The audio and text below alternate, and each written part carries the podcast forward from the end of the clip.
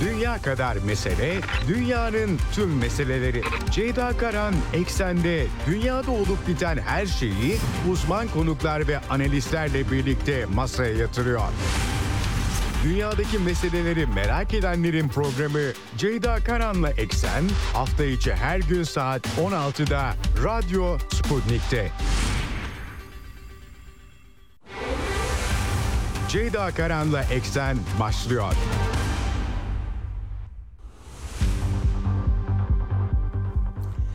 Eksenden merhabalar efendim. Bugün 5 Şubat 2024 günlerden pazartesi dünyadan haberlerle karşınızdayız. Yine yeni bir haftaya başlıyoruz oldukça yüklü bir gündemle.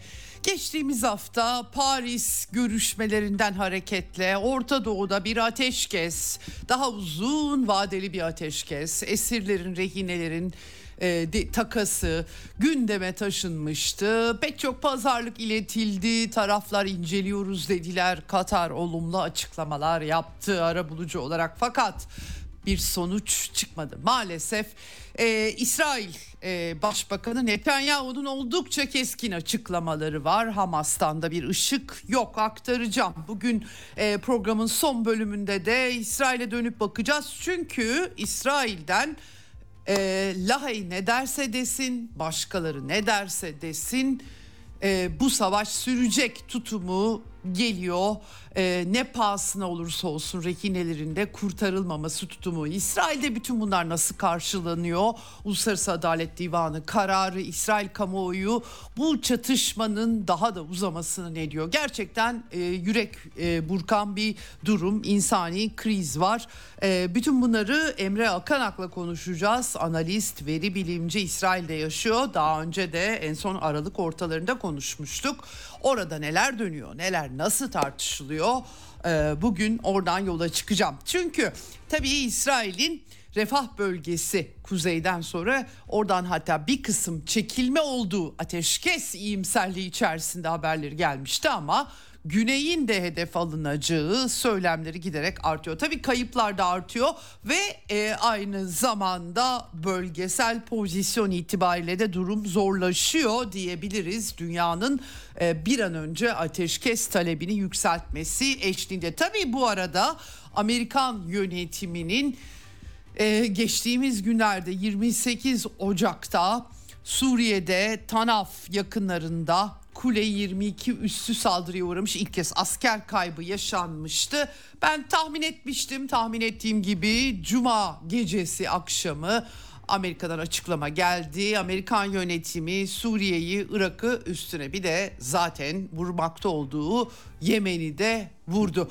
Amerika Irak, Suriye topraklarındaki üslerinin saldırıya uğramasından kendini savunma hakkı çıkartıyor. Malum Amerikalılar böyleler.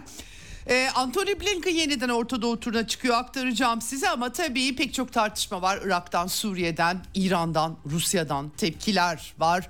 Ee, Yemen'den tepkiler var. Amerika neyi başardı? İran'ı doğrudan hedef almadılar. Ee, Amerika bir yerleri vurdu ama yani eline ne geçti sorusu bu hafta bakacağımız sorulardan birisi. Dışişleri Bakanı Hakan Fidan'ın açıklamaları var. Durumun Amerikan saldırılarının ateşle oynamakla e, tanımladığı Hakan Fidan. Bunları da aktaracağız bir televizyon kanalındaki açıklamaları.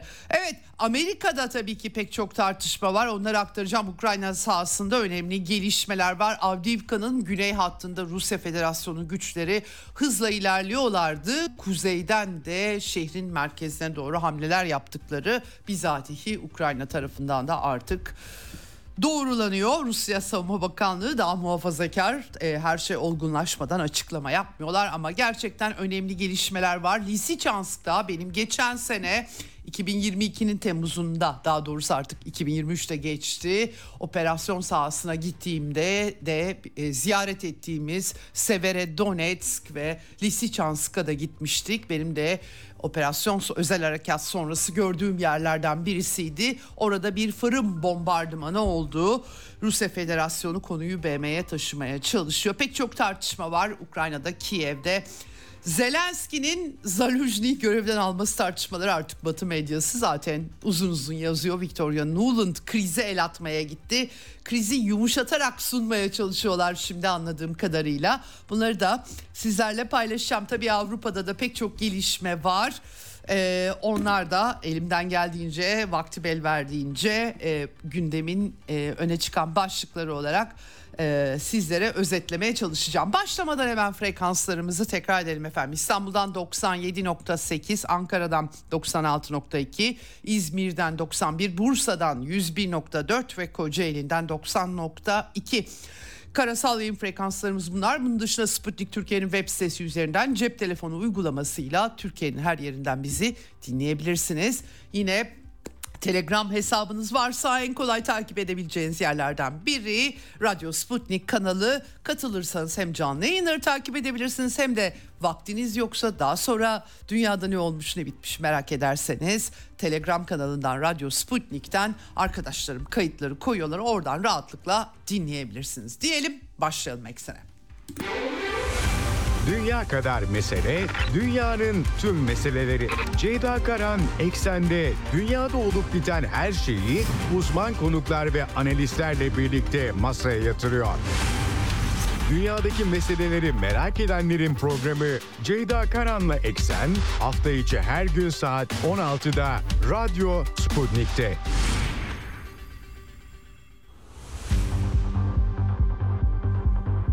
Evet Gazze'de can kaybı 27 bini aşmış durumda. Gazze Sağlık Bakanlığı'nın verdiği veriler bunlar. 67 ee, bine koşan yaralı sayısı var. Enkaz altında kalanlar hariç. Tabii dünyanın tepkileri özellikle hafta sonu e, İsrail ordusunun Gazze'nin pek çok yerinde saldırıları oldu. Ama dikkatler Refah kentine çevrildi Mısır sınırında. E, Savunma Bakanı Yoav Galant'ın e, özellikle buraya müdahalesi. Çünkü Filistinli Arap nüfusu kuzeyden güneye sevk edildiği için buraya düzenlenecek bir operasyonun yaratacağı krize herkes odaklanmış durumda. Birleşmiş Milletler çaresiz diyebiliriz rahatlıkla. Çocuklara Yardım Ajansı'nın yaptığı açıklama gerçekten çok çarpıcıydı. Yaklaşık 17 binden fazla çocuğun ailesinden ayrı kaldığını hesaplıyorlar tahminlerine göre. E, Aralık ayında 500 binle e, ifade e, ediliyormuş psikolojik yardıma muhtaç çocuklar şimdi artık 1 milyon iki katına çıkmış gözüküyor.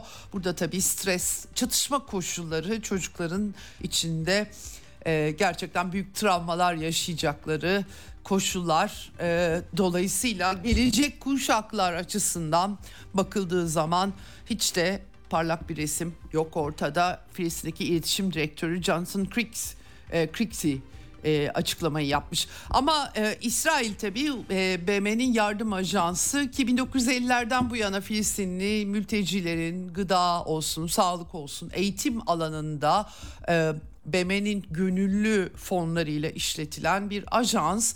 BM Yardım Ajansı'ndan ayrı bir ajans ki İsrail'in de kuruluşunda e, bunu desteklediği biliniyor ama Netanyahu yönetimi tabi Gazze'den bütün bu manzaralar BM ofisleri üzerinden ortaya çıktığı için bir şekilde oraya sığın, sığındı Filistinli nüfus. Dolayısıyla e, İsrail'in hedefinde de e, bu var ve e, 12 çalışanı bu tabii ki Filistinliler yerel halk bu e, çalışmaları da BM uzmanlarıyla yürütüyorlar. Dolayısıyla onların 12'sinin yaklaşık bir düzüne veriliyor. 7 Ekim'de İsrail'e yapılan saldırıya katıldıkları gerekçesiyle soruşturma da başlatıldı ama bu raporlama başta Amerika olmak üzere Batı ülkeleri Norveç, İzlanda ve İspanya dışında pek çok ülke Hollanda, Kanada, İtalya, İsviçre, Amerika, Almanya, Finlandiya hepsi fonları kesmiş durumda. Bu tabii ki sadece Gazze'dekiler değil 6 milyona yakın Filistinli için yaşamsal önemde. Bu tartışmalar kısmen yapılıyor. Genel komiser bu arada Filistin Mültecilere Yardım Ajansı komiseri Philip Lazzarini açıklama yapmış Financial Times gazetesine ve demiş ki İsrail böyle bir raporlama yaptı ama bu personelin 7 Ekim saldırısına karıştığı iddiaları ile ilgili henüz bir kanıt ulaştırmadılar. Evet, böyle bir durum var. Evet ateşkes geçen hafta gündemimizde ateşkes vardı. Paris'te istihbarat şefleri buluşmuştu. Nihayet artık dördüncü ayı da doluyor. Beşinci aya giriyor. Uzun yıllardır aslında pek çok operasyon karadan İsrail'in müdahaleleri de olmuştu 2014 gibi. Ama bu kadar uzun süreni olmamıştı. Tabii bu çok daha ağır e, travmalar yaratmış durumda iki tarafta da. Ateşkes yok. E, çatışmalar devam ediyor. Ee, İsrail e, Başbakanı Benjamin Netanyahu'nun çok sert açıklamaları oldu. Twitter hesabından da İsrail Başbakanlık ofisinden de duyurdular. Kuzeyde ve güneyde güvenliği tesis edeceğiz. Kimse bizi durduramayacak. Ne Lahey, Uluslararası Adalet Divanı'nı kastediyor. Ne Şerekseni ne de başkaları. Böyle diyor İsrail Başbakanı.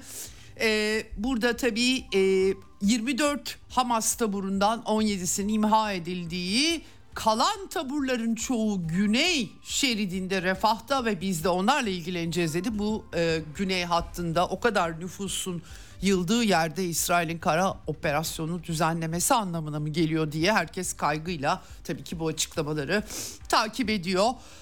Her şeyden önce amaç Hamas'ı ortadan kaldırmaktır. Ee, bunun dışında e, askerden arındırma diyor Netanyahu ortadan kaldırdıktan sonra. Han Yunus ve şeridin her yerinde yer altını etkisizleştirme yani tünelleri kastediyor ve bu zaman alacak.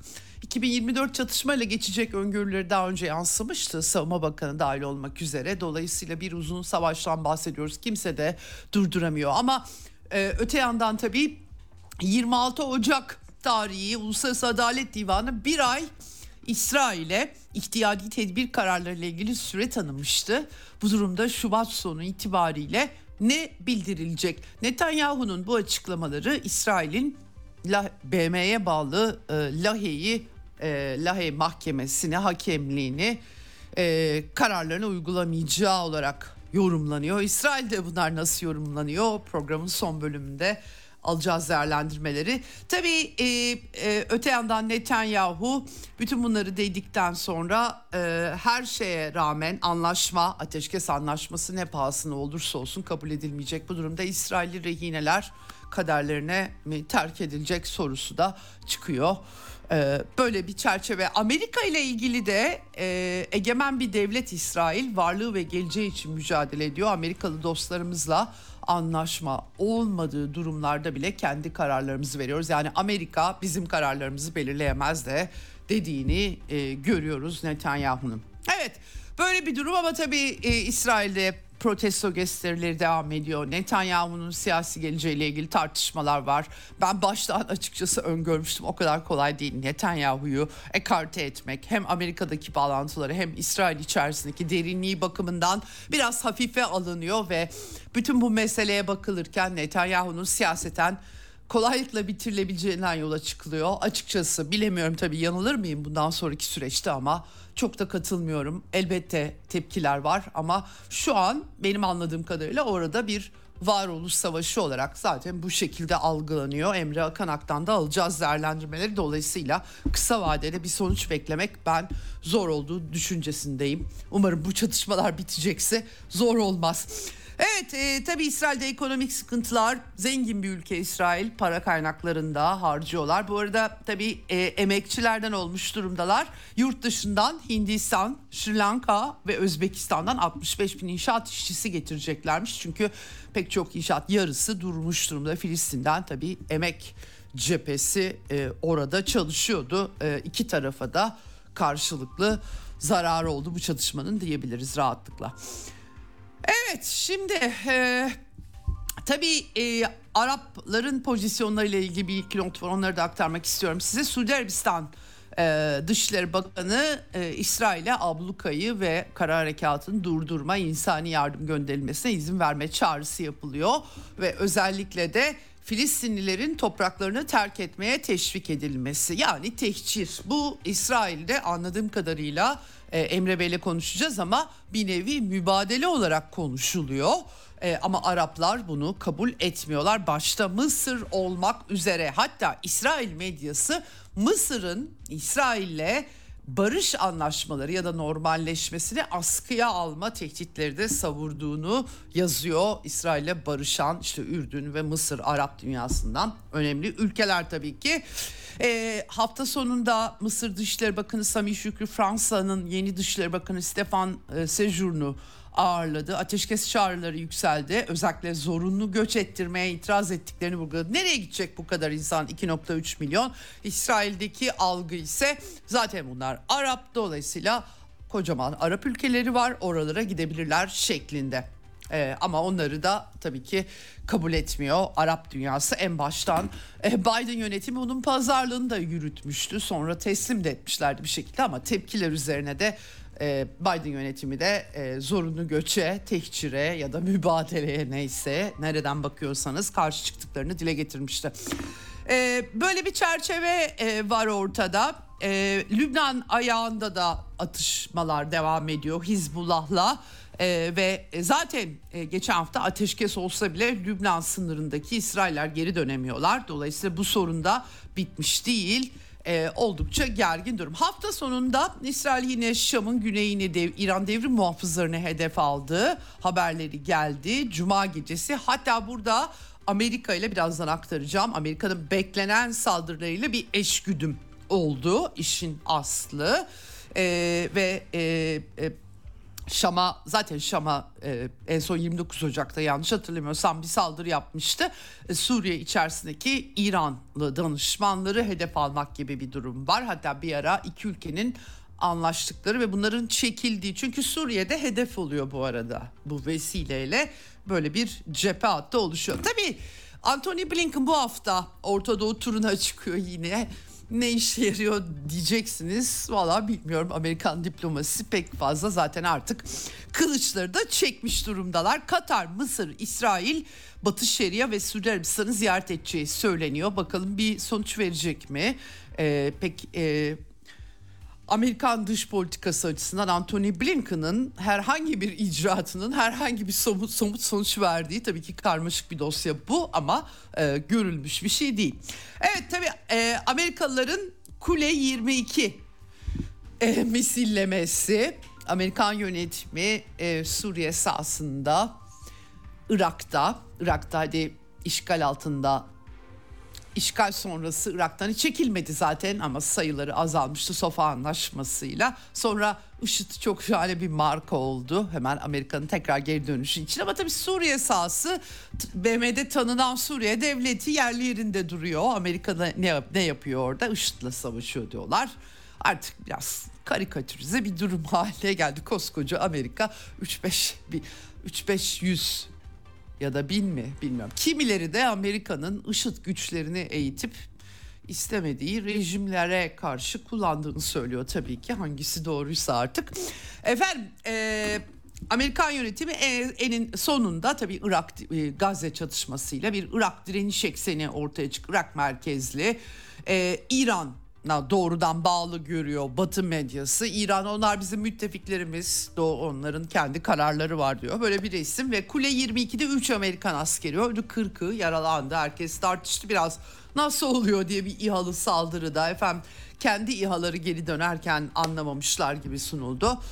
Bu da doğrulanmadı tam olarak ama tartışmalar arasında Biden Cuma günü akşam saatleri tabii e, saat farkı var Amerika ile e, Kule 22'ye misillemenin başladığını yazılı açıklamayla du- duyurduğu cenazelere de katılmış 3 e, Amerikan askerinin e, İran destekli milis gruplarını sorumlu tuttuklarını açıkça Amerika dile getirdi. Hedefleri vurduk dedi. Saldırıya karşılık vermeye başladık. Ama Amerika Orta Doğu'da bir askeri çatışmanın peşinde değil yanıt verecek. Yani şimdi tabii Amerika Amerikan üsleri her yerde. Amerikan üssü olan her yer onların toprağı kabul ediliyor olsa gerek ki kendi kendinin müdafaa hakkından bahsediyor Amerikalılar. Tabii e, topraklarında buna izin vermeyenler de hangi müdafaa hakkı sorusunu doğal olarak soruyorlar elbette. E, bu bir şey değiştirmiyor. Çok katmanlı geçen hafta aktarmıştım size. Zamana yayılmış bir kampanya deniyordu. CENTCOM Merkez Komuta Amerika'nın açıklama yaptı hava saldırıları 85'ten fazla hedef vuruldu dediler. 125'ten fazla hassas güdümlü mühimmat kullanıldı dediler. 7 tesisten vurulan 4'ünün Suriye'de 3'ünün Irak'ta olduğunu e, söylüyorlar. E, kulislere gelen bilgiler, komuta merkezleri, roketler, füzeler vesaire. Austin bu arada Pentagon şefi açıklama yaptı. Misillemeye başladık. Bu vereceğimiz karşılığı başlangıcıdır dediği ilave adımlarda atacaklarını söyledi. Başka ne yapacak bilmiyoruz ama Ulusal Güvenlik Danışmanı Jake Sullivan da dün akşamdı yanlış hatırlamıyorsam daha fazla saldırılar planlandığını, ek eylemler yapacaklarını son değil başlangıç. Yani Amerika'da böyle durup durup vuracak gibi enteresan bir vekalet savaş şekilleniyor hakikaten e, gördüğüm kadarıyla. E, tabii sadece Irak ve Suriye değil Yemen'e de saldırılar oldu. CENTCOM Husilere ait 13 yerde 36 hedefe İngiltere ile beraber Britanya ile beraber ortak saldırı yapıldığını duyurdu. Ee, Husilerin bir takım mevzilerinin füze rampalarının vurulduğu söylendi. Hatta hala devam ediyor sanırım dün de ya da bu sabah 15 hava saldırısı daha olmuş durumda. Yani açıkça Amerika Yemen'le de savaşta. Amerika her yerde savaşta. Tabii Husiler de boyun eğmiyorlar. Hatta şimdi 19 Şubat'ta AB misyonu da e, orada Avrupa Avrupa'ya giden gemileri koruyacak. Ne olacak bilmiyoruz. İyice işler karışıyor. Amerika ile İngiltere'den ayrı neyi nasıl koruyacaklar? Saldırı misyonu da yapmayacaklarını söylüyorlar. Baya karışık bir tablo var. Tabii Amerika bu operasyonları yaptı ama e, Husiler yine Eylat, Umraş, Raş e, diyor Araplar füzeler fırlattılar. Arrow 3'lerle İsrail önlemiş durumda Eylat Limanı'nı. Tam bir yangın yeri her yer yani. Amerika ne elde etti? İranlı devrim muhafızlarını mı vurdu? O da belli değil açıkçası. Nereye? 40 kişi deniyor ama... Yani 40 kişinin öldürülmesi neye yarayacak? Amerika böyle durup durup Irak, e, Suriye'yi vurarak e, stratejik anlamda ne gibi sonuçlar elde edecek? Yemen de ne elde ediyor gibi bir takım sorular var tabii ki. Bana sorarsanız Amerika kendi caydırıcı gücünü aşındırmakla uğraşıyor. Çünkü caydırıcı güç karşı tarafın bir şey yapmamasını e, yap ya da yapmadan önce çok düşünmesini sağlayan bir şey.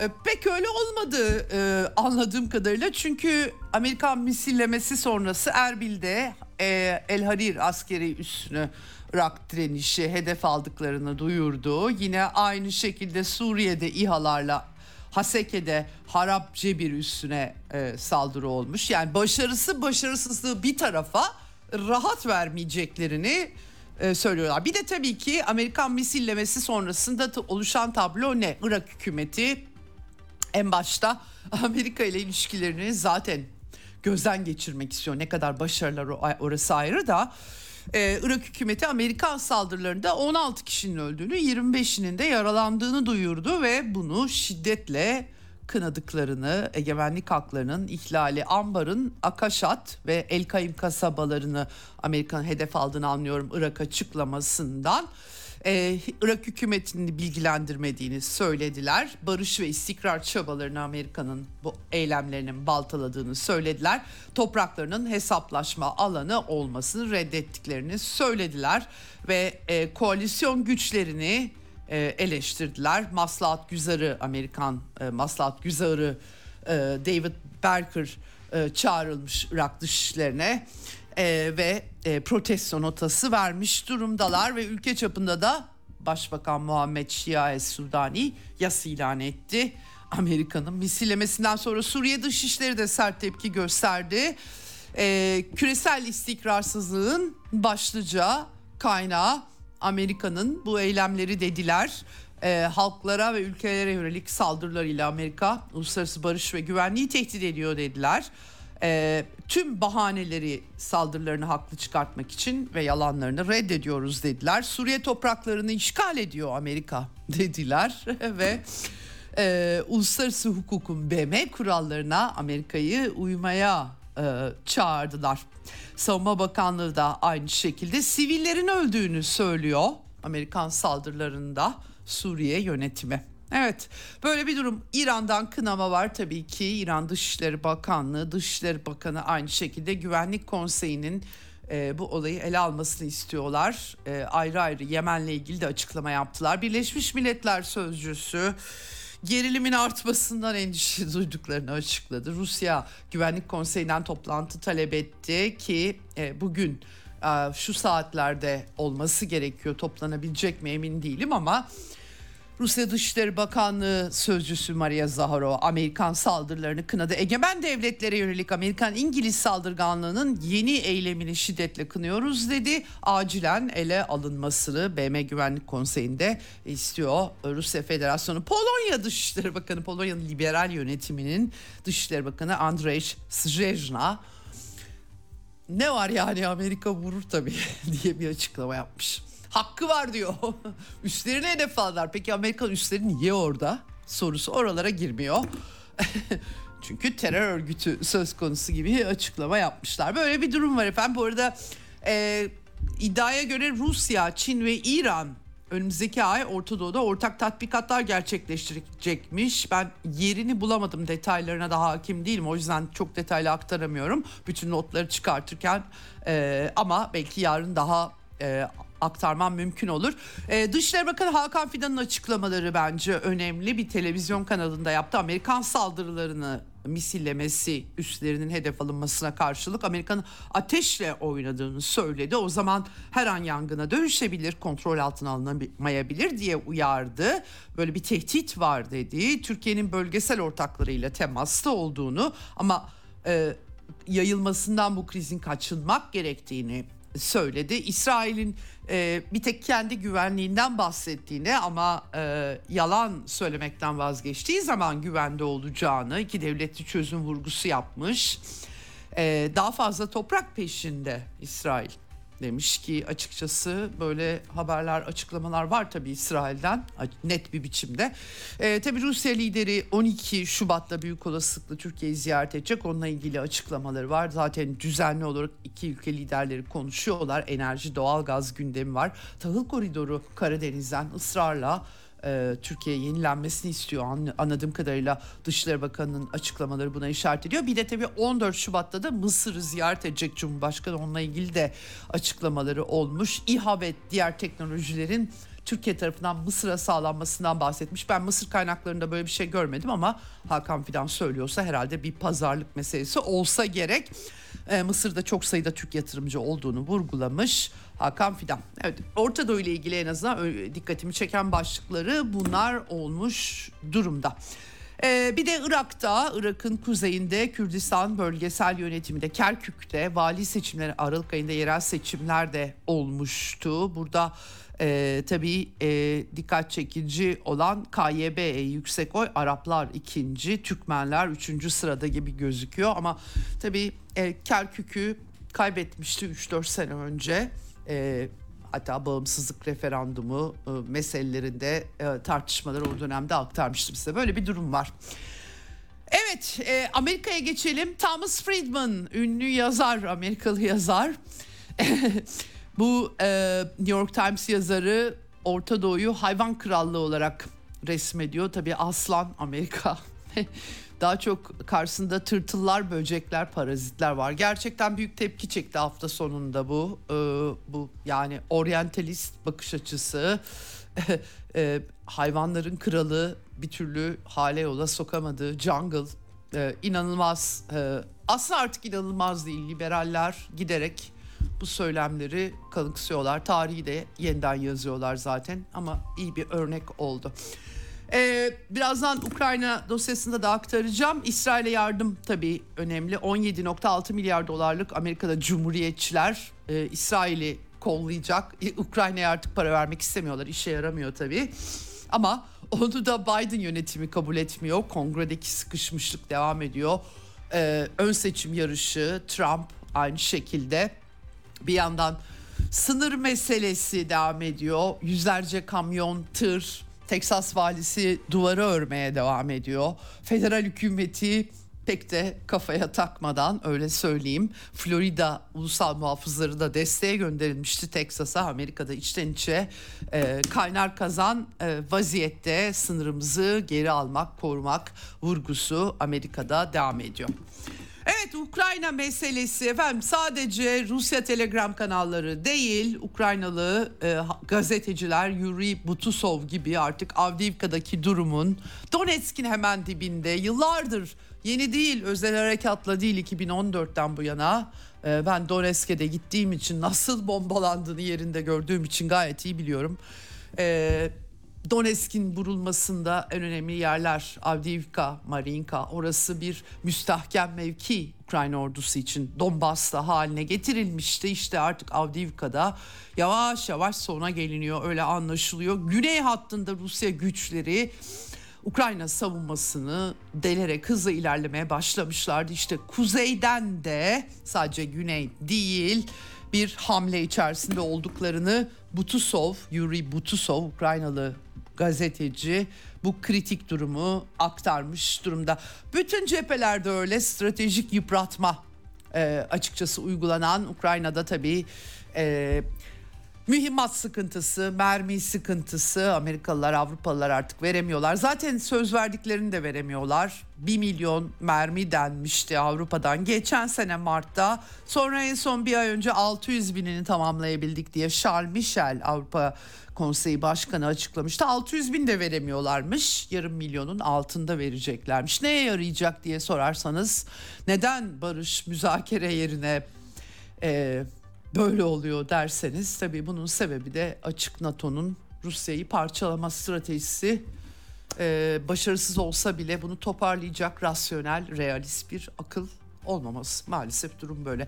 İlk M1 Abrams tanklarını bu arada Avdiivka yakınlarında görüldüğü yolunda Telegram kanallarında haberler var ama ben tabii ki e, doğrulamasını görmediğimin de altını e, çizeyim. Tabii Kiev'den de İHA'lı saldırılar ama Ukraynalı kaynakların kendileri bile İHA saldırılarının top mermisinin yerini tutmadığını söylüyorlar. Dolayısıyla tam olarak İHA'lar e, bu arada üstünlüğü de e, sağlayabilmiş değiller Rusya karşısında öyle anlaşılıyor tartışmalardan. Şimdi tabii yeni saldırı girişimleri hafta sonu Lugansk'ta bir fırın bombalanmış. Biri çocuk 28 can kaybı çok sayıda yaralı yaralı var. Leonid Pasechnik açıklama yapmış durumda. Lugansk lideri e, fırın katliamında Amerikan silahları HIMARS'lar kullanılmış. Gerçekten e, bunları sürekli yapıyorlar. Özellikle sivilleri vuruyorlar. Yeni de değil 2014'ten beri devam eden bir süreç. Oradaki hafızalarda kendilerini sürekli öldürmeye çalışan e, banderacılar böyle algılanıyor orada. Çok açık bir biçimde söylemek gerekirse. BM'ye şikayet edecek Rusya Federasyonu tabii barbarca diye açıklamalar gelmiş durumda. Ukrayna tarafında da askerlerin vurulduğunu söylüyorlar ama sivillerin öldürüldüğünü çok iyi bildiklerini söylüyor Rusya tarafından. Bir de Gürcistan'dan ee, yine Kırım Köprüsü'nün vurulması sırasında 2022'de e, yaptıkları gibi yeni bir girişim, terör girişimi olduğu anlaşılıyor. Odessa şehrinden e, Voronezh şehrine Rusya'nın e, biraz tabii dolambaçlı yollarla ama benzer yollarla Bulgaristan'ın e, Rusya şehrinden Gürcistan'ın Poti limanına e, gönderilmişti o zaman. Burada da öyle Romanya, Bulgaristan ve Türkiye üzerinden Sarpi kontrol noktasından Gürcistan sınırından geçen patlayıcılar. Gürcistan devlet güvenliği yakaladı bunları. Tabii Gürcistan üstüne atılabilecek bir mesele. Ee, e, bir terör saldırısı önlenmiş gibi gözüküyor. Hafta sonu Putin'in Tula şehrinde bir forumda yaptığı açıklamalar vardı. Özellikle Kiev'deki neonazi efendilerine seslendi. Çatışmayı sürdürmeye çalıştıklarını söyledi ama e, e, onların e, Rusya'nın birlik içerisinde mücadele ettiğini söyledi. Neonazilerin batı tarafından Rusya'ya karşı silaha çevrildiklerini söyledi. E, bunun dışında e, Rusya'nın ezici nüfusun ezici bir biçimde Rusya ordusunun, federasyon ordusunun yanında olduğunu söyledi. E, kendisinin Kırım ve Donbas konularında Rusya halkının e, desteğini alarak hareket ettiğini söyledi. Ve e, onları neonazilerin orada Rusça konuşan nüfusu ve Rusları neonazilere terk edemeyeceklerini tekrarladı efendim.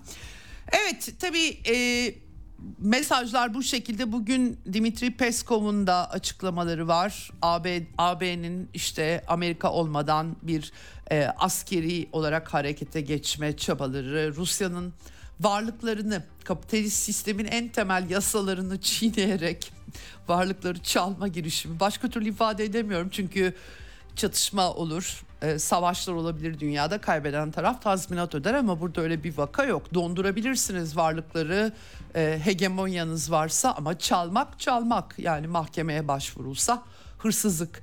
Belçika üzerinden Rusya varlıklarını işletip faizini Rusya'ya danışmadan para olmadığı için Kiev'e verme e, yolundalar. Bunun yarın bu konuyu daha detaylı işlemeyi düşünüyorum.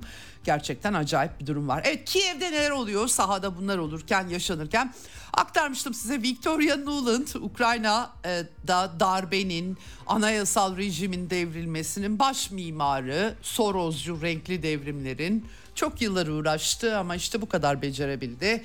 Kiev'de ben size aslında uzun süredir aktarıyorum. Batı medyası artık yazıyor ama çok önceden beri devam eden bir alttan alta gerilim. Devlet Başkanı Zelenski, Genelkurmay Başkanı Zaluzny'yi bir türlü kovamıyor. Otoritesi feci biçimde sarsılmış durumda ve e, en son Victoria Nuland koşa koşa gitti. Geçen pazartesi aktarmıştım. Toplantı yapmışlar ve istifasını talep etmiş. O da vermemiş. Tekliflerini kabul etmemiş. Artık bunlar yazılıyor, çiziliyor ekonomiste, bütün Batı medyasında. Efendim e, yerine gelecek kimseyi de Budanov e, teklif etmemiş, hangi e, kabul etmemiş yerine geçmeye hangi hesaplarla bilemiyoruz. Kati mi onu da bilemiyoruz açıkçası. Ama sonunda dün akşam e, kendisi evet biraz Victoria Nuland'ın ziyareti sonrası Batı kamuoyuna bir e, otorite boşluğu ve darbe olası darbe e, şey kazanı kaynıyor çünkü Kiev'de bunu Batı kamuoyuna demokratik mekanizmalar içerisinde hal yola sokma hamlesi olduğu anlaşılıyor. Çünkü Zelenski e, Batı medyasına konuştu. Ee, bizim tabii sordular Genelkurmay Başkanı görevden almasını. Yani yeni başka başlangıca ihtiyaç var.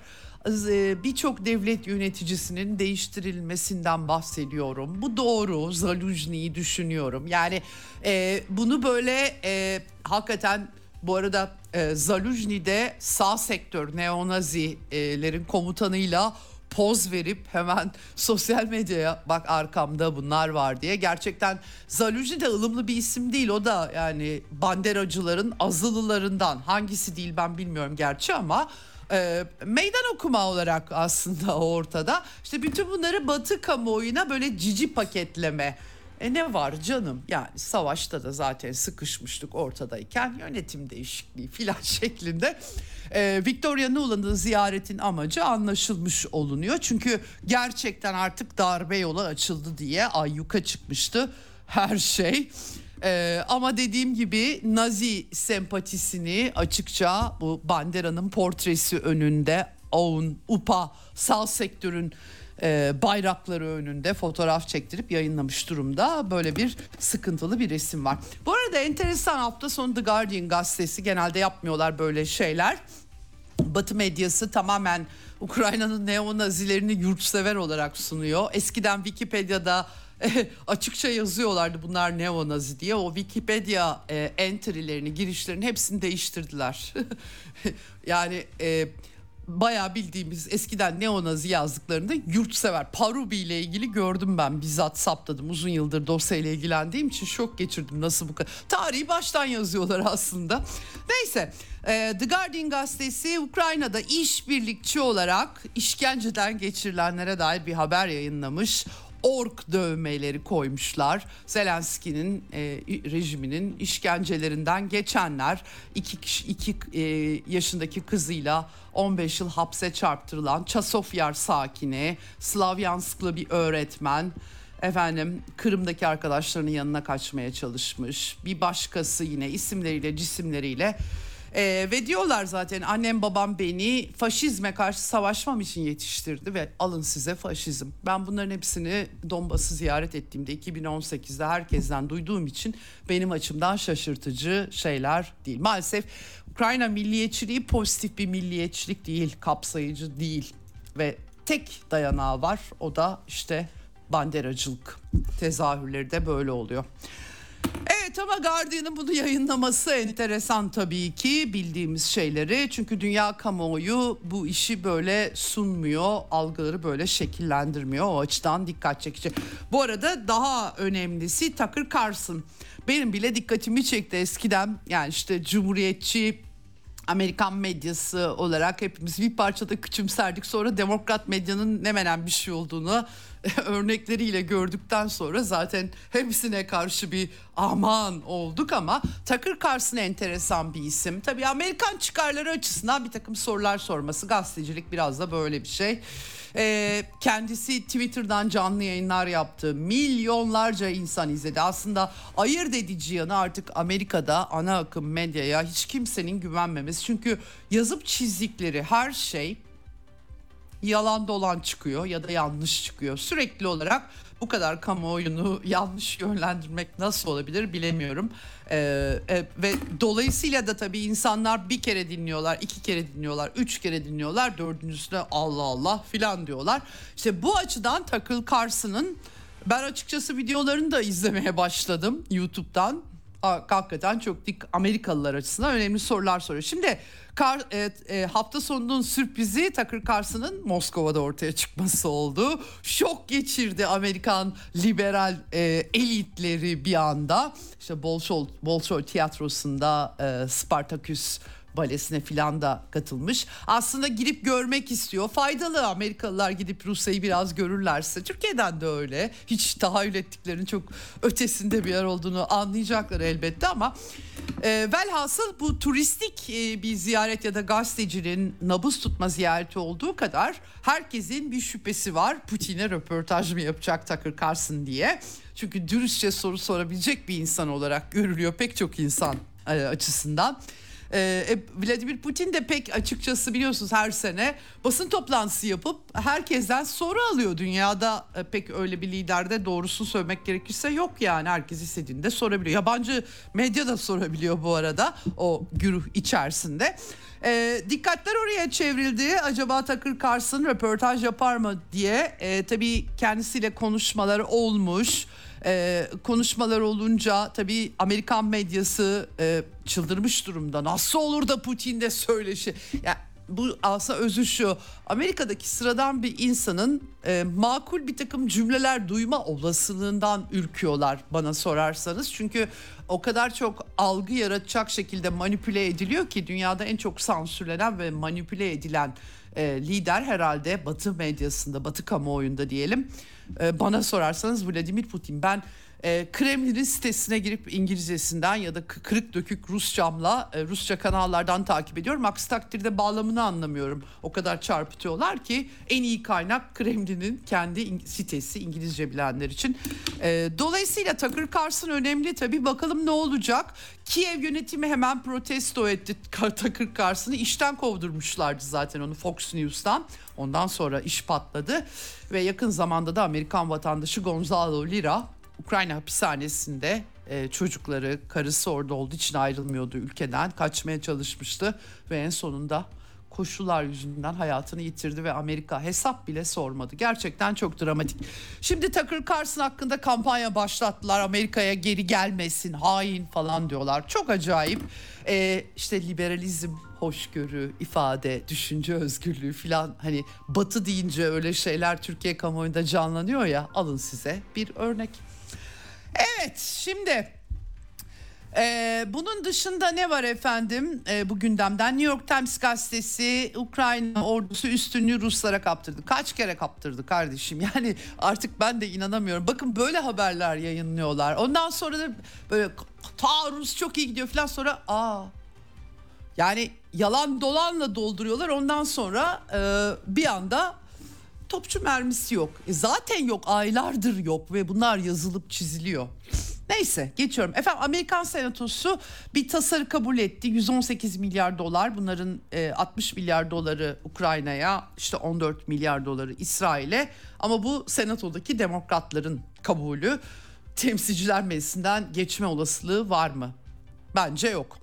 Yani ben geçeceğini düşünüyordum. Yanıldım bu konuda ama Cumhuriyetçiler beni bile yanılttılar. Temsilciler Meclisi'nin Cumhuriyetçi Başkanı Mike Johnson X hesabından gördüm yeterince. Bu tasarı beklediğimizden de kötü. Başkanın yarattığı sınır felaketini bitirmeyecek. Dolayısıyla e, yani geçerliğini yitirmiş olacak. Kabul etmiyor Cumhuriyetçiler. Seçim senesi çok zor açıkçası.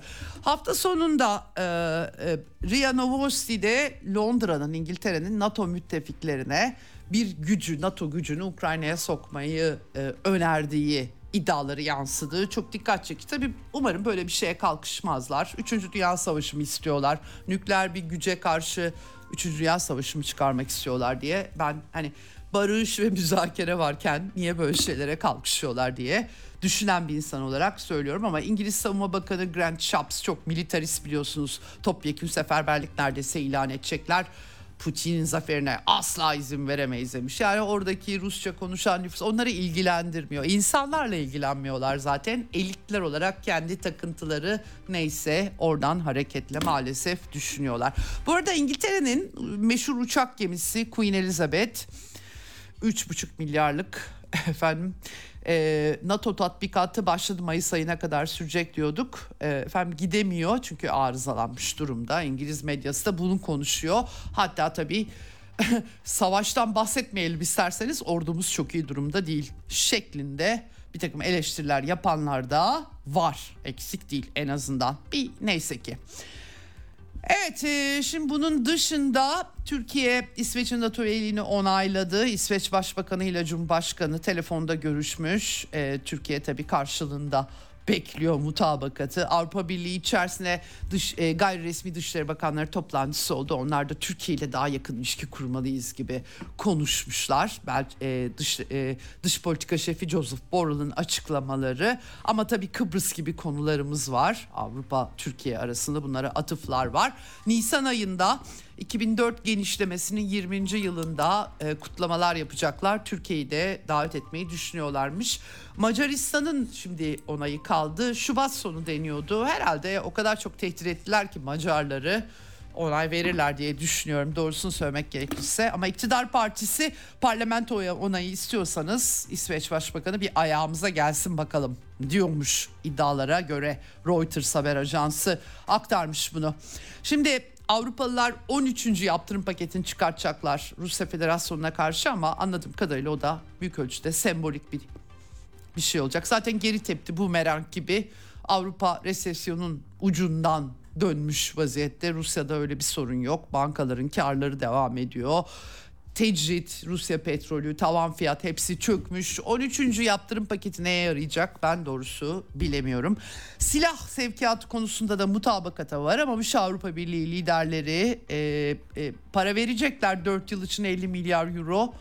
E, ne kadar faydalı olacak bilmiyorum ama silah konusunda bu konuda anlaşamamışlar. Joseph Borrell ateşkesi reddediyor. Avrupa Birliği'nin dış politika şefi en militarist bahçesini korumak için malum bahçıvan Avrupa bir bahçedir diyordu. Diğer kalan jungle. Ee, Joseph Borrell'ın e, makaleleri devam ediyor bu konuda. Savaşmalıyız barış istiyorsak falan. Kimin için, ne için, hangi değerler için falan diye de çok fazla tırmalayan yok zaten. Niçin banderacılar için savaşsın Avrupalılar? Bilmiyorum ben bir türlü anlayamıyorum yani gamalı ağaçlarla dolaşan adamlar için niçin Avrupa savaşsın? Evet şimdi e, bu e, konu nereye varacak hep beraber göreceğiz tabii ki ama e, pek de faydası yok Avrupa'ya. Polonya'da Cumhurbaşkanı, muhafazakar Cumhurbaşkanı iktidar değişti. Liberaller aldı Avrupalılar oh be dediler. Militarist olmasının bir önemi yok. Artık liberalizm, faşizm falan fark etmiyor zaten. E, Polonya Cumhurbaşkanı Andrzej Duda e, demiş ki yani valla yani Ukrayna Kırım'ı mırmı alamaz. Yani bana sorsa ben de söylerdim kendilerine. Zaten Kırım'da Rus nüfus çoğunlukla nasıl Ukrayna iktidarını kabul etmeyecekler adamlar. Yani çok basit bir şey yani çok basit bir denklem.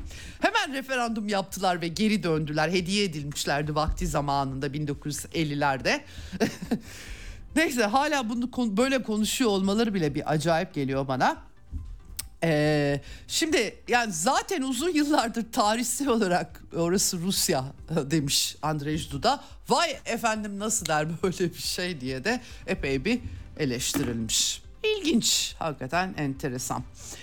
Ee, Avrupa içerisinde çiftçilerin isyan hareketinin devam ettiğini söylemek lazım. Ama başka şeyler de oluyor tabii ki Almanya'da ulaştırma grevleri. Bunlar hakikaten ben Avrupa medyasının kendi içindeki bu e, toplumsal hareketliliğe bu kadar az el attığı bir zaman hatırlamıyorum. İyi ki sosyal medya var yoksa haberimiz olmayacak neredeyse ruhumuz bile duymayacak. İrlanda'dan ilginç bir haber. İrlanda e, Kuzey İrlanda yeni başbakanı Michelle O'Neill olduğu ilk defa Sinn Féin'den bir isim. Çok ilginç hemen başbakanlar ziyaret etti. Tabii İrlanda Cumhuriyeti ile Kuzey İrlanda'nın birleşmesini gündeme taşıdı. Orası için tabu biliyorsunuz İngilizler başka ülkelerin kendi içlerine karışırlar, özel bölgeler yaratırlar, etnisiteler, mezhepleri desteklerler ama iş İrlanda'ya geldi mi onların ayrılıkçılarını terörist olarak görürler. Tabii burada biraz işler değişmiş e, gözüküyor. Bakalım ne olacak? 1920'lerden bu yana şekillenen bir şey var. Protestanlar üzerinden bir Britanya hakimiyeti var ve şimdi başlarında Britanya'dan ayrılıp e, yani biz hepimiz İrlandalıyız. İrlanda Cumhuriyeti ile birleşelim diyen birisi. Çok ilginç. Bunu takip etmek gerekiyor efendim.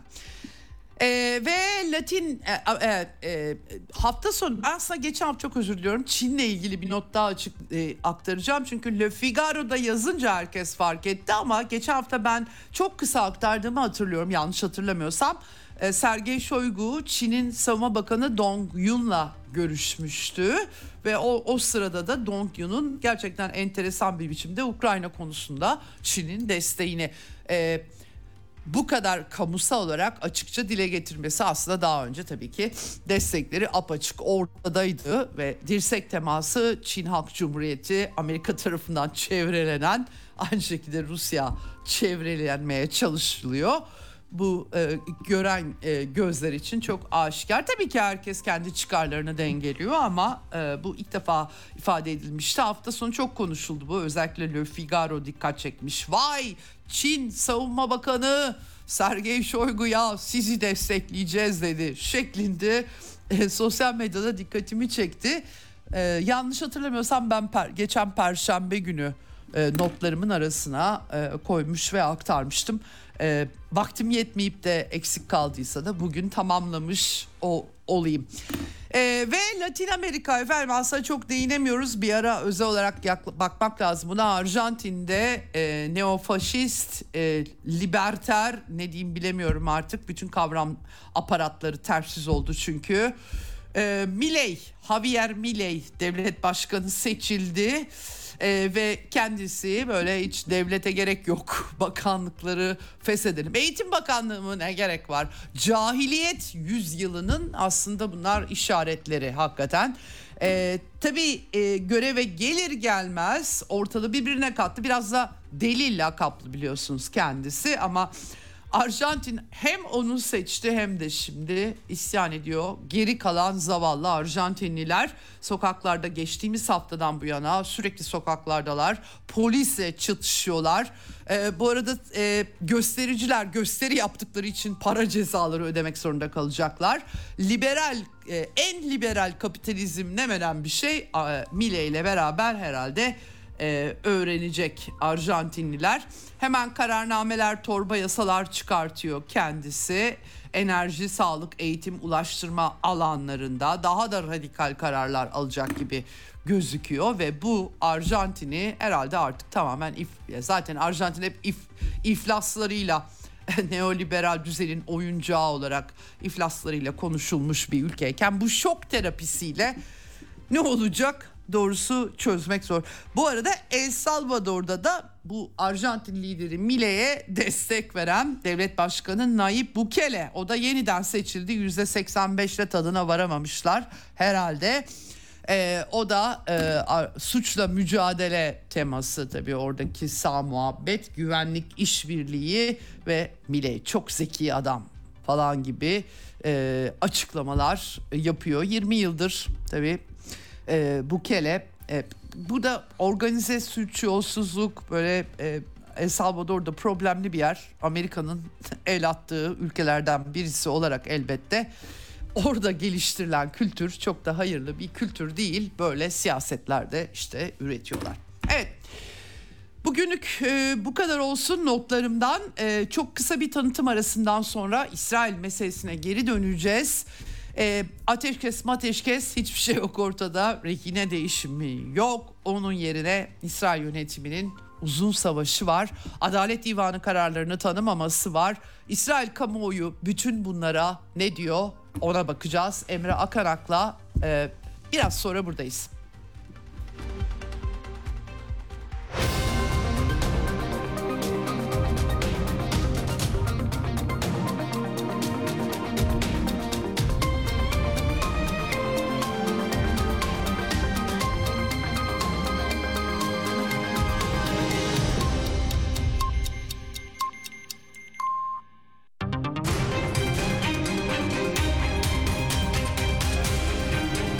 Radyo Sputnik. Anlatılmayanları anlatıyoruz.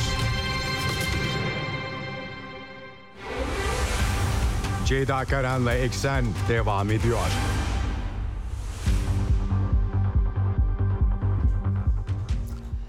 Evet Eksen'in son bölümündeyiz. İsrail'e bağlanıyoruz. Ee, analist, veri analisti, veri uzmanı, ekonomist Emre Akanak e, e, telefon hattımızın diğer ucunda. Hoş geldiniz yayınımıza. Hoş bulduk efendim. Çok teşekkür ediyorum Emre Bey. Sizinle en son e, yanılmıyorsam ya e, Kasım sonu ya Aralık başı konuşmuştuk. Ara ara e, ben tabii e, uluslararası gündemi aktarmaya çalışıyorum ama yerinden bağlanıp öğrenmek gerçekten o e, algıları anlayabilmekte önemli diye düşünüyorum. Epey de zaman geçti ve bu e, çatışmada bir türlü bitmiyor Gazze Savaşı. E, geçen hafta ateşkes belki olabilir diyorduk Paris'te istihbarat şefleri de buluşmuştu ara bulucular fakat İsrail Başbakanı Netanyahu'nun e, X hesabından da yayınladığı son açıklamalar hiç de iyimser bir hava e, doğrusu çizmiyor. Şimdi güneyde de refah bölgesinde de bu operasyon yoğunlaşacak öyle anlıyorum. E, arada bir de 26 Ocak'ta tabii BM'ye bağlı en üst mahkeme uluslararası hukuk açısından Uluslararası Adalet Divanı'nın bir de kararı e, vardı. İhtiyadi tedbir kararı bir ay içerisinde İsrail'den rapor isteyecekler. Ee, şimdi bütün bu savaşın uzaması, İsrail'in küresel gündemde eleştirilere uğraması, bütün bunlar bu gidişat ara sıra protesto gösterileri yansıyor. Bunların etkisi, gücü nedir oradaki algılar? Ee, paylaşır mısınız bizimle?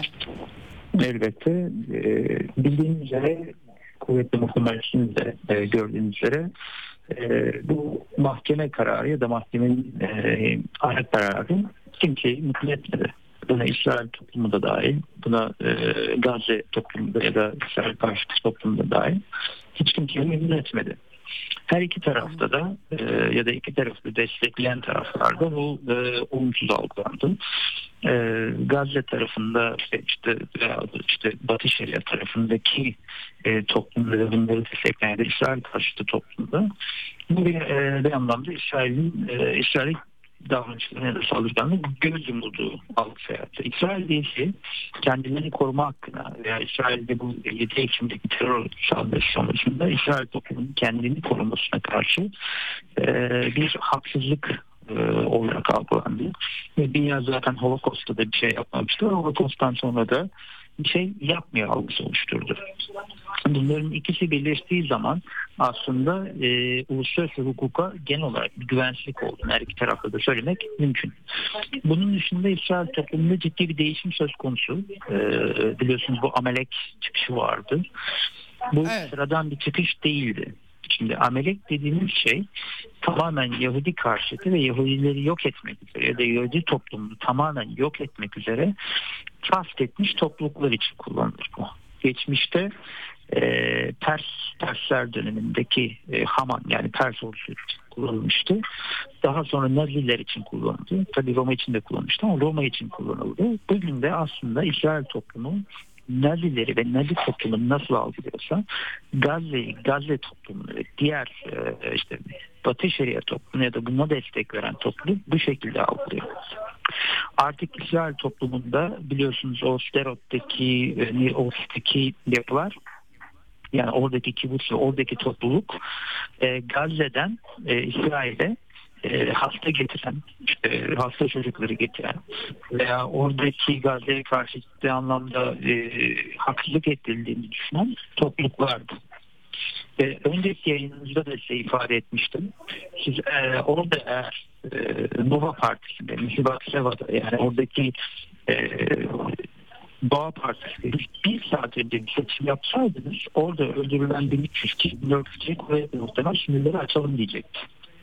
Şimdi böyle bir topluluğa e, bir, bir saldırı olduğu için şu anda İsrail solunu ya da birlikte yaşayabileceğini düşünen, koexistence'ı savunan insanlarda ciddi anlamda bir güvensizlik var. Bu düşünce iki, iki devletli e, var olabilme, birlikte var olabilme düşüncesi İsrail toplumunda tamamen yok onu diyebiliriz. Peki Emre Bey şunu şunu so, şunu sorabilir miyim? Ee, çok özür diliyorum. Bu arada arkadaşlar seste bir sıkıntı mı var? Ee, Emre Bey'in sesinde biraz sanki belli yerleri patlıyor. Anlaşılmazlık e, durumu olmasın diye söylüyorum. Ee, tekrar ar- evet ee, Emre Bey sizi e, çok kısa hemen arkadaşlarım tekrar arası hani söylediklerinizin düzgün Tabii. ulaşması açısından benim kulağımda çünkü bazı yerler patlıyor. Belki işitemezler diye arkadaşlar tekrar arıyorlar. Ee, Emre Akanak ile konuşuyoruz. Ara kararın hiç kimseyi memnun etmediği görüşünü aktardı kendisi. Uluslararası hukuka olan inançla alakalı. Ee, tabii ki farklı düşünenler elbette vardır ama İsrail'de e, algının kendilerinin yok edilmesi e, tarihsel atıflarla olduğunu söyledi ve İsrail soluna olan e, güvensizliğin altını çizdi. Bütün bu 7 Ekim olayları olmadan önce e, eğer sorsaydınız özellikle o kibutslarda yaşayanlara hepsi sınırları açın derlerdi ama 7 Ekim'den sonra e, artık bu e, İsrail solunun aslında Emre Bey e, işlevsiz hale geldiği e, e, görüşünün ağırlık kazandığını, İsrail solunun darbe yediğini e, bize aktardı. Evet tekrar e, Emre Bey bağlamış arkadaşlarım. Emre Bey şunu sormak istiyorum. Yalnız şimdi ben tamamen dünyadan dışarıdan e, görünen manzarayı söylüyorum. Bazı e, sağcı, e, daha dindar e, Yahudilerin örneğin e, Kerem Şalom ve başka sınır kapılarında içeriye yardımları engellemesi. Bunların hepsi bu arada e, bir takım kanıtlar sürekli olarak Adalet Divanı'na e, görsel malzemeyle beraber İsrail aleyhine e, gönderiliyor. Ama e, içeride çok ciddi açlık krizi olduğu söyleniyor ve sınırda da e, içeridekiler açlıktan ölsün diye protesto yapan bir takım unsurlar görülüyor. Bunlar tartışılıyor mu? Yani e, yanı başımızda çünkü çok yakın oradaki şeyler hani insanlar açlıktan çocuklar kadınlar ölecek yardım yani insanın normal tepkisi çünkü refleksi hani e, öyle olması lazım diye düşünüyoruz ama o kadar çok düşmanlıklar var ki ben e, içerideki kamuoyunda ya kardeşim e, insani yardım göndermek lazım denmiyor mu orada? Yani oradaki hissiyat e, nedir bu konuda? BM yardımları, insani yardımlar konusunda ve sınırda böyle yardım sokulmasını engellemek için eylem yapanlar. E, bunlara karşı bir tepki var mı? Var. E, genel olarak var Hı-hı. ama şunu söylemek lazım. Hı-hı. Sınırda Hı-hı. E, ki e, protestolar şunu söylüyor. E, ya daha doğrusu protestocuların sonunsuz savunucusu şu, şu anda hı hı. işte 50'den fazla 70'ten fazla e, şey var esir var. Bunlar masum insanlar bu esirler ha. gelene kadar bu esirler çıkana kadar e, belirli bir e, şey gıda yardımı yapılmasın. Ama burada iki gerçeklik hmm. var. Bir, buradakiler aşırı sağcı ya da aşırı dinci gruplar değil. Eskiden solu savunan, eskiden birlikte yaşamayı savunan insanlar da var bunların içerisinde. Çünkü Öyle mi? kırıklığı Hmm. yarattı Gazze'nin e, Gazze'deki Anladım. e, saldırı. Yani oradaki gruplar sadece e, aşırı sağcı siyonistler ya da aşırı dindarlar değil başkaları da var diyorsunuz. Tabii, Anladım. tabii bu var. İkincisi bu gruba karşı protesto yapan ve hayır ne olursa olsun hala e, birlikte yaşayabiliriz diyen bir grup da var ama bunların sayısı çok daha az. Yani çok çok daha az. Ee, ikinci konuda sınırlı sayıda da olsa e, evet şu anda zaten yardımlar giriyor ama giren yardımlarda da şunu biliyoruz e, burada buradaki medya yansıyan görüntülerde de giren yardımları Hamas'a el koyuyor ve e, Hamas bunları kara borsada satıyor. Hamas'a yakın gruplar. Hatta böyle bir durum da var. Yani ne kadar yardım girerse girsin yardımlar zaten insanlara ulaşmıyor. Böyle bir durum da var.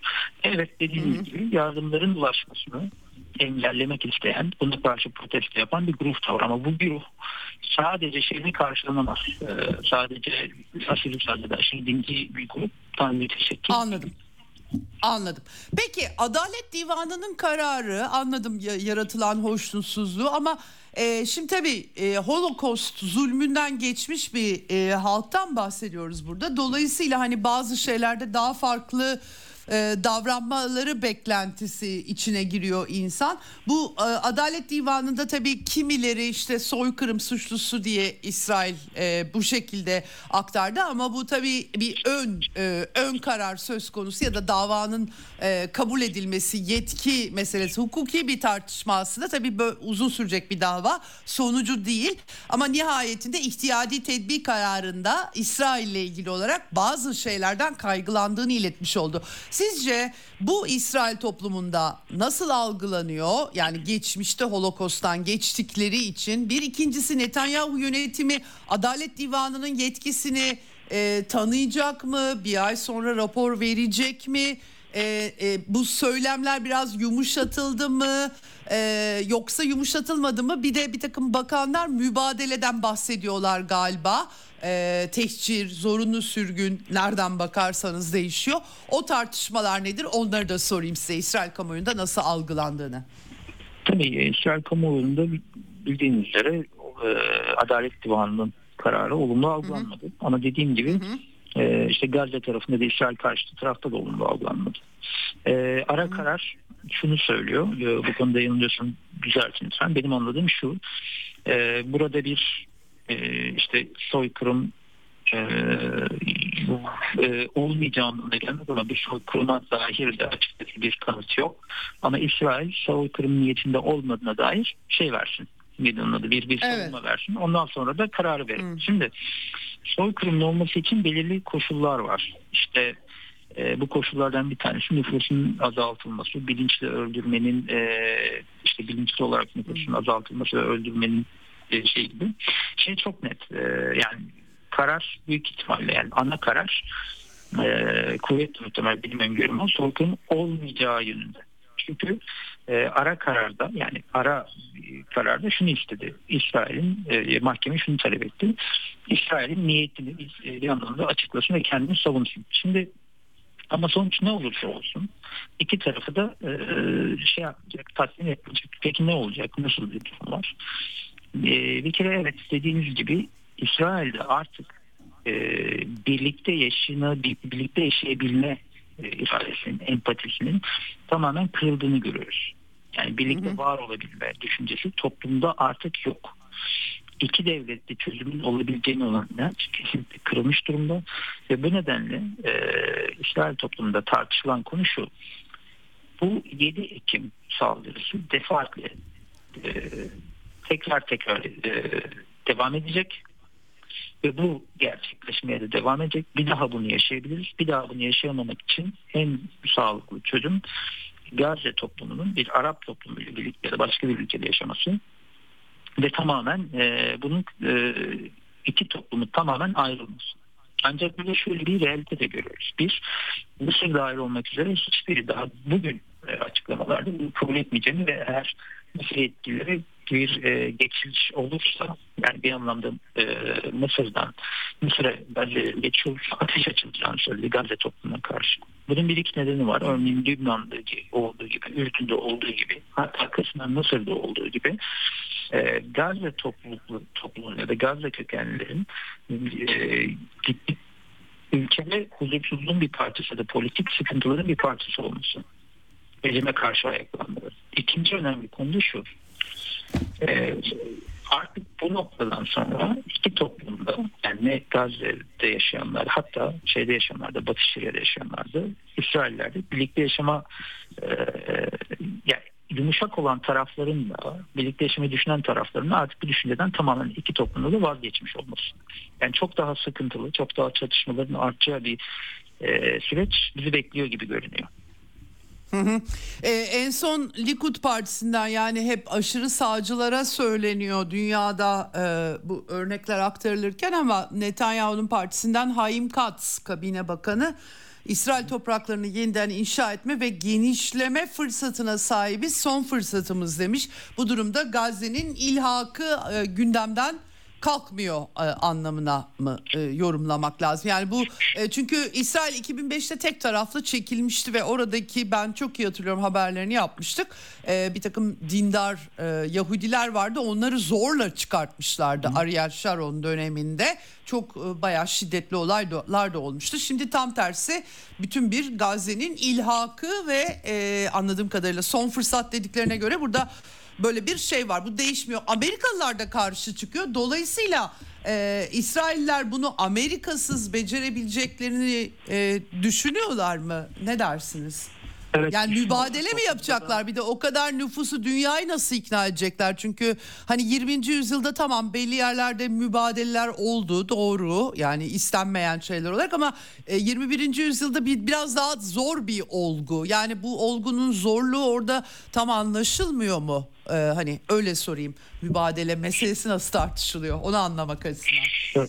Şöyle e, orada kapsın ve diğerlerin aslında şeyi toprak genişletmekten ziyade tamamen bağımsız ve e, bir anlamda bu problemi çözdüğümüz bir, bir, bir çözüm. Ama ikinci bir şekilde evet genişleme de ilgili şeyle ilgili de şöyle bir düşünce var e, İsrail aşırı sağında.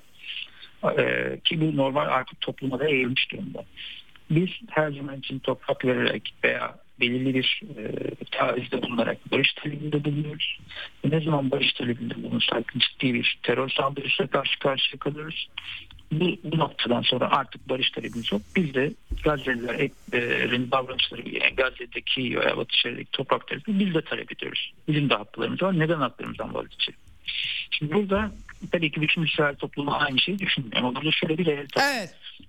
Evet. Artık ciddi anlamda genel olarak kanıda yani toplumun genelinde birlikte yaşanamayacağı ve bir arada yaşanamayacağı düşüncesi var. Şimdi yaklaşık 15 ila 20 bin Gazze'li İsrail'de çalışıyordu ve bu Gazze için çok büyük bir kaynaktı. Hı. Ve e, yaklaşık olarak 8 bin ila 10 bin şeker arasında e, şey alıyorlardı, aylık maaş alıyorlardı. Bu Gazze için, aylık Türkiye için ceparlar aylık 500 bin lira gibi para demek. Çok büyük bir para demek bu Gazze için ve İsrail'deki şekilde de düşünürsek. Ancak şu anda İsrail tamamen bütün Gazze ve Batı Şeria'dan gelecek gelen e, tüm tamamen bütün Gazze'lerin ve Batı Şeria'ların hepsinin çalışma izni iptal etti ve yaklaşık 100 bin kişi talepte bulundu şeyden e, Hindistan'dan. Artık yabancı işçiyle Tayvan'ı Hindistan'da kapatacak o şeyi e, evet. e, açığı. Evet. İkincisi daha da önemlisi Gazze'deki bütün su elektrik ve gıdalar zaten İsrail'den gidiyordu. UNRWA'nın da yardımlarına bakarsınız, bütün işte yardımlara da bakarsınız tamamı Gazze yaklaşık olarak her yıl e, en son baktığımda yıl 1 milyar dolardan fazla total e, yardım alıyordu. İşte gıda, elektrik, su hepsini hepsini şey yapabiliriz katarsın. Hatta kim bilmiyorum ama bir araştırmacının en son makalesini okuyordum. Yanlış bir şey olmuş ama Berlin'in bugüne kadar aldığı bütün yardımları resmi ve gayri resmi yardımları e, yazmıştı alt alta. Onun e, çıkarımı ben şey yapmadım. Ben tek tek rakam ucundan gitmedim ama 25 ila 30 milyar doların üzerindeydi. Gazze'den 2005'ten sonra. Şimdi bu koşullarda baktığımız zaman Gazze'deki ekonomik yapıyı biliyorsunuz Hamas bütün parayı alıyor ve Hamas bütün parayı ya, kendi yandaşlarından e, primitif olmak üzere halka dağıtıyor. Gazze'de hiçbir üretim yok. E, tamamen dışarıda yaşıyor. Şimdi bu piyasayla veya piyasa sistemiyle entegre, entegrasyonu kırıyor. İsrail şunu düşünmüştü. Biz bunları iş verelim, zenginlik ve refah verelim. Refaha ve zenginliğe kavuşan insanlar e, saldırıdan olmazlar. Bu düşünce İsrail solunun ana düşüncesiydi ve tamamen çöktü. Artık e, biliyorsunuz Mir Oz'da ve e, Siderat'ta yaşayan insanlar Gazze'lilerin hastalarını İsrail'de e, tedavi ettirmek için gönüllü olan insanlardı. Ve bu gönüllü insanlar orada öldürüldüğü için artık İsrail solunda da bu düşünce terk edildi. Şu an itibariyle hmm. Netanyahu e, gittikten sonra ki sağda solda Netanyahu karşı karşıtı. Bu, bu ayrı bir konu. Netanyahu gittikten sonra yerine gelecek olan kim var olursa olsun ki e, artık eski figürleri ne sağda ne solda pek görmeyecek gibiyiz. Çünkü toplum politikacıların hiçbirine gelmiyor. E, artık tamamen daha sert ve daha e, e, nasıl söyleyeyim daha e, ağır yaptırımları savunan yönetimle karşı karşıya gelecek gibi görünüyor. Çünkü toplumun genelinde artık birlikte yaşayamayız düşüncesi çok daha hakim. Peki mübadele olmazsa ne olacak Emre Bey? Yani çünkü az buz bir şey de değil hani 2.3 milyon insandan bahsediliyor. Yani İsrail ne yapabilir bu koşullarda? Bu e, konuda bir şey var mı? Fikir? E, var aslında. Var. Burada Hı. şunu yani nüfus 2.3 milyon değil aslında daha az ama şöyle bir realite var. 2-3 tane realite var. Bir, Gazze'de yaşayanların birçoğu Gazze'de yaşamaktan mutlu değil. Kendileri de zaten gitmek istiyor. Hem Hamas'tan dolayı hem İsrail saldırılarından dolayı hem e, orada bir üretkenliğin olmamasından dolayı. Ve e, Hamas'ın ve mesela şu anda Gazze'de sınırları açsanız ve başka ülkelere gitmek istiyor musunuz deseniz %95'i orada durmaz. Ama şöyle de bir realite var. Ee, oradan çıkışı Mısır'da diğer Arap ülkeleri de istemiyorlar. Çünkü Gazze'nin dışına çıkan nüfus büyük ihtimalle Arapça konuşan Arap ülkelerine geçecek ve kendi problemleri haline gelecek. gelecek. Öyle bir durum var. İhvan, ihvan e, şeyini evet. söylemeye çalışıyorsunuz. Aynen öyle. Kesinlikle. Çünkü ihvan e, anlayışı çok ciddi anlamda şey e, baskın durumda. Diğer önemli problemde diğer önemli e, problem de şu. Mesela ilk defa Bedevi köylerinde yani Bedevi e, kasabalarında yerleşim bölgelerinde İsrail bayrakları asıldı.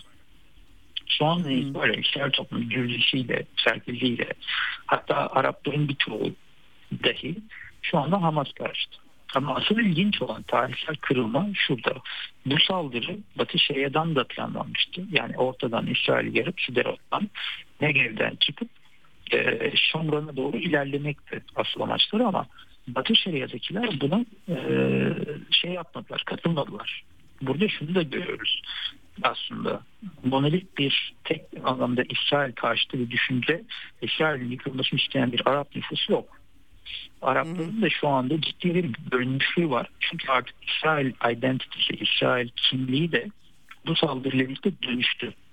Eskiden daha sağcı, Siyonist İsrail kimliği varken artık belirli hayat standartlarını kaybetmek istemeyen İsrailli kimliği var. Bunun içerisinde Çerkezleri de, Gürcüleri de koyabiliriz. Hristiyan Arapları da hatta Müslüman Arapları da koyabiliriz. Örneğin e, Yusuf Haddad gibi fiiller çıkmaya başladı. Yani Arap, Müslüman ama Siyonizmi savunan, İsrail dinini savunan hatta e, Hamas'ın ve Gazze'lilerin artık orada yaşamaması gerektiğini savunan kişiler ortaya çıkmaya başladı. Figürler çıkmaya başladı ama bu figürler tek başına bir, bir e, şey görüyorlar. Bir, bir toplumda karşılığı var.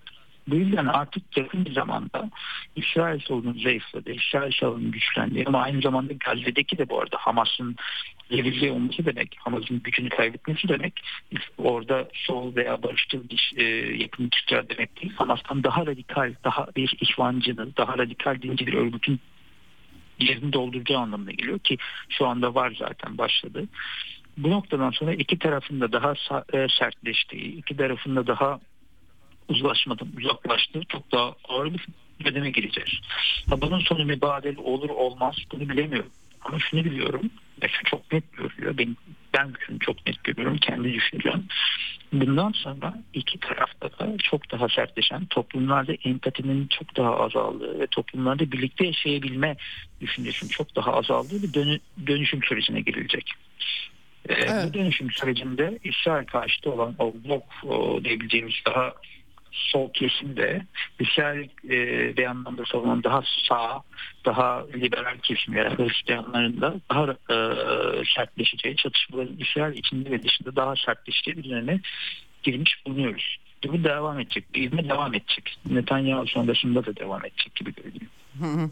Evet kolay kolay teskin olmayacak gibi. Peki çok çok teşekkür ediyorum. Gerçekten oradaki tartışmaları anlamaya çalışıyorum ben de. Nereden nasıl baktıklarını. Çünkü dünyadan görünümü hakikaten e, İsrail açısından çok parlak değil. Her ne söylerlerse söylesinler. E, ama öte yandan da işte en son gördüğüm haber e, Tel Aviv'deki idare mahkemesinin e, farklı bir şey burada bir vokizm de var herhalde 29 yaşında bir Filistinli eşcinsel erkeğe sığınma hakkı vermesi gibi böyle enteresan vakalar da geliyor. Bir parça İsrail'e bildiğim için anlayabiliyorum bu şeyi ama. Şöyle bir şey var. Burada evet. çok ilginç bir şekilde e, eşcinsel hakları şu anda mesela İsrail ordusunda eşcinsellerle görev yapıyor ve eğer sizin e, erkek veya kadınsanız işte partneriniz erkek veya kadınsa ve öldürülür veya yaralanırsınız kendisi direkt dul olarak sayılıyor. Yani İsrail kanunlarında eşcinsel evliliklere şöyle izin veriliyor. İsrail'de eşcinsel evlilik yapamıyorsunuz ama Kıbrıs'ta ya başka bir yerde gidip hani evet. evlenip geldiğiniz andan itibaren evli sayılıyorsunuz. Evet. Bütün medeni haklarınız evet, var. Ve İsrail evet. e, sadece e, şu anda şey değil Gazze'lileri değil ŞED'e sığınma hakkı veriyor. E, eşcinsel olduğu için İsrail'e sığınan kişilere de bunu hak, bu hakkı veriyor ve İsrail'de eşcinsel, eşcinsel hakkı çok ciddi anlamda ileri düzeyde. Ama dediğim gibi evet. şu anlama gelmiyor. E, eskisi gibi e, eskiden bir şu, böyle bir anlama geliyordu. Birlikte yaşayalım düşüncesi hakimdi. Yani bu tip şeyler. Ama şu anda eş, bir eşcinsel yaşamak verilmesi demek e, Gazze'den, Batı Şeria'dan gelen Arapları da kabul ediyoruz. Bizimle bu yaşam tarzına uygun İsrail'i kabul eden insanları kabul ediyoruz demek. Ve bu şu evet. yeni bir kimlik. Çünkü İsrail Araplarının çok büyük bir çoğunluğu kazanımlarını kaybetmemek için İsrail kimliğini daha fazla benimsemiş görünüyor ve bu milattan sonra önümüzdeki dönemlerde bunu daha da fazla göreceğiz. Peki.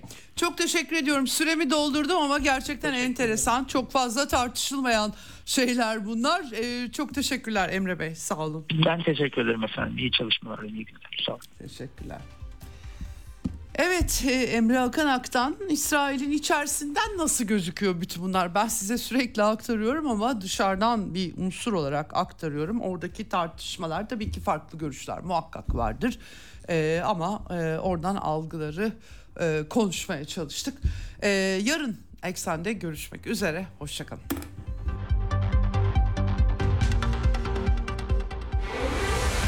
Ceyda Karan'la Eksen sona erdi.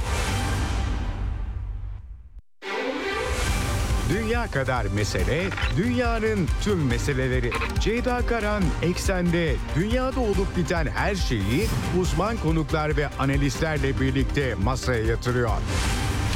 Dünyadaki meseleleri merak edenlerin programı Ceyda Karan'la Eksen hafta içi her gün saat 16'da Radyo Sputnik'te.